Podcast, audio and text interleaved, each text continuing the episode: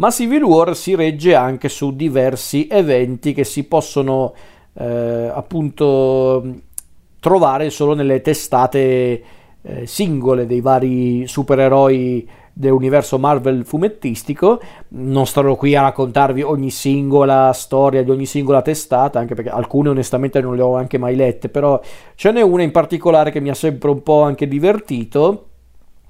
che è la mini- miniserie o comunque la serie che però è anche ambientata durante Civil War, con protagonisti Pantera Nera, Challa, eh, e Tempesta, Aurora Monroe, la, la nota eh, mutante, uno dei membri più noti e, e rispettati degli X-Men. Questa serie che vede le firme e i disegni di Reginald Hoodlin, Scott Eaton e Manuel Garcia.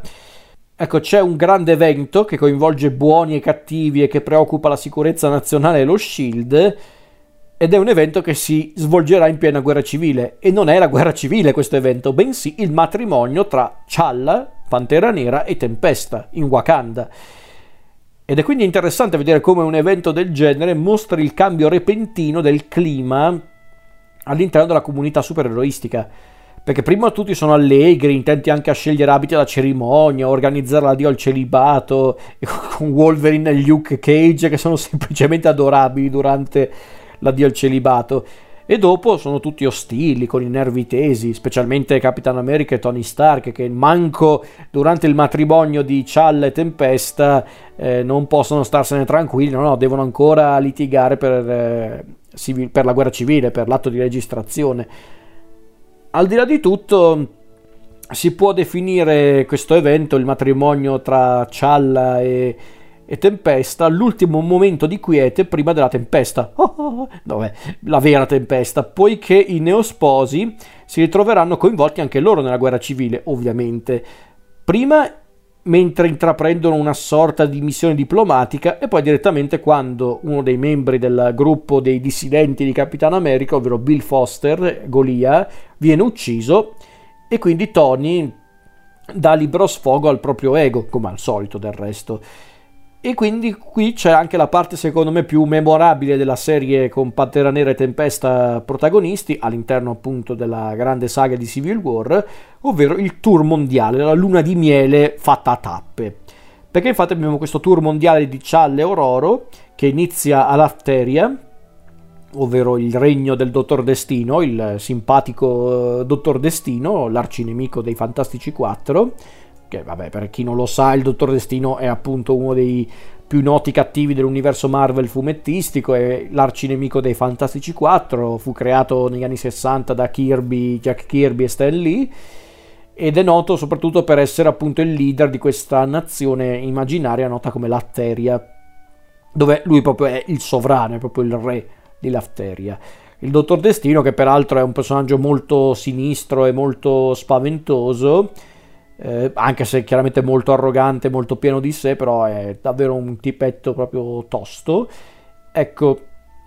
diciamo che ovviamente il confronto con il tenebroso Dottor Destino non è assolutamente piacevole, è teso sin dall'inizio, anche sul piano culturale, poiché Destino è europeo, come guarda caso gli invasori dell'Africa e del Wakanda stesso, e Challa è africano, ma il vero intento di Destino non è provocare appunto i neosposi, o dimostrare la sua superiorità, quanto piuttosto proporre un'alleanza per sopravvivere in un mondo segnato da tante incognite, la guerra civile, ma anche il tutt'altro che improbabile futuro ritorno di Hulk sulla Terra, la guerra fredda scatenata dagli Atlantidei e dagli Inumani, insomma.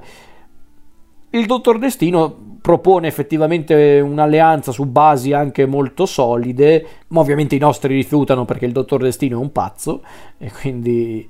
Cialla e Tempesta se ne vanno dall'arteria. E la seconda tappa del loro viaggio è la Luna, direi abbastanza regolare, e le persone che incontreranno qui sono gli inumani, i famigerati inumani, altri personaggi creati da Stan Lee e Jack Kirby negli anni 60, sono praticamente questi individui geneticamente superiori agli esseri umani, creati praticamente da degli esperimenti dei Kree, che sono tra le razze aliene più note dell'universo Marvel, dovevano essere teoricamente delle armi utilizzate dai Kree. solo che poi si sono distaccati appunto dai Kree, hanno creato una loro società eh, in maniera simile a quella umana, ma diciamo che poi eh, si sono sempre più isolati dagli umani, anche giustamente per via di tante cose. E i motivi della visita appunto presso la comunità degli inumani è l'invito di Freccia Nera eh, verso appunto Cialle e Ororo, Tempesta, per discutere sui problemi del mondo ed essendo Cialla timoroso che l'atto di registrazione si estenda anche al di fuori dell'America, accetta l'invito e si dirigono nella base degli inumani, ovvero Attilan, che è questa città immaginaria che, che adesso si trova sulla Luna. Gli inumani, che già di per sé non sono proprio dei simpaticoni, sono molto nervosi e sono anche decisi a scatenare una guerra, poiché i cristalli delle sacre nebbie, andate al limite a informarvi su che cosa sono, sono stati portati sulla Terra e quindi la sopravvivenza del popolo di Freccia Nera è a rischio. Il tutto si risolve ovviamente nel peggiore dei modi perché questi non stanno neanche due minuti a parlare a tavola ma devono anche scontrarsi e anche quindi la visita agli inumani non finisce nel migliore dei modi, stavolta a causa degli inumani stessi come anche un po' per il dottor Destino. Terza tappa del viaggio è ovviamente Atlantide e ovviamente l'invito eh, è di Namor, il, il, grande sovrano di Atlantide, che oggi molti lo conosceranno grazie al film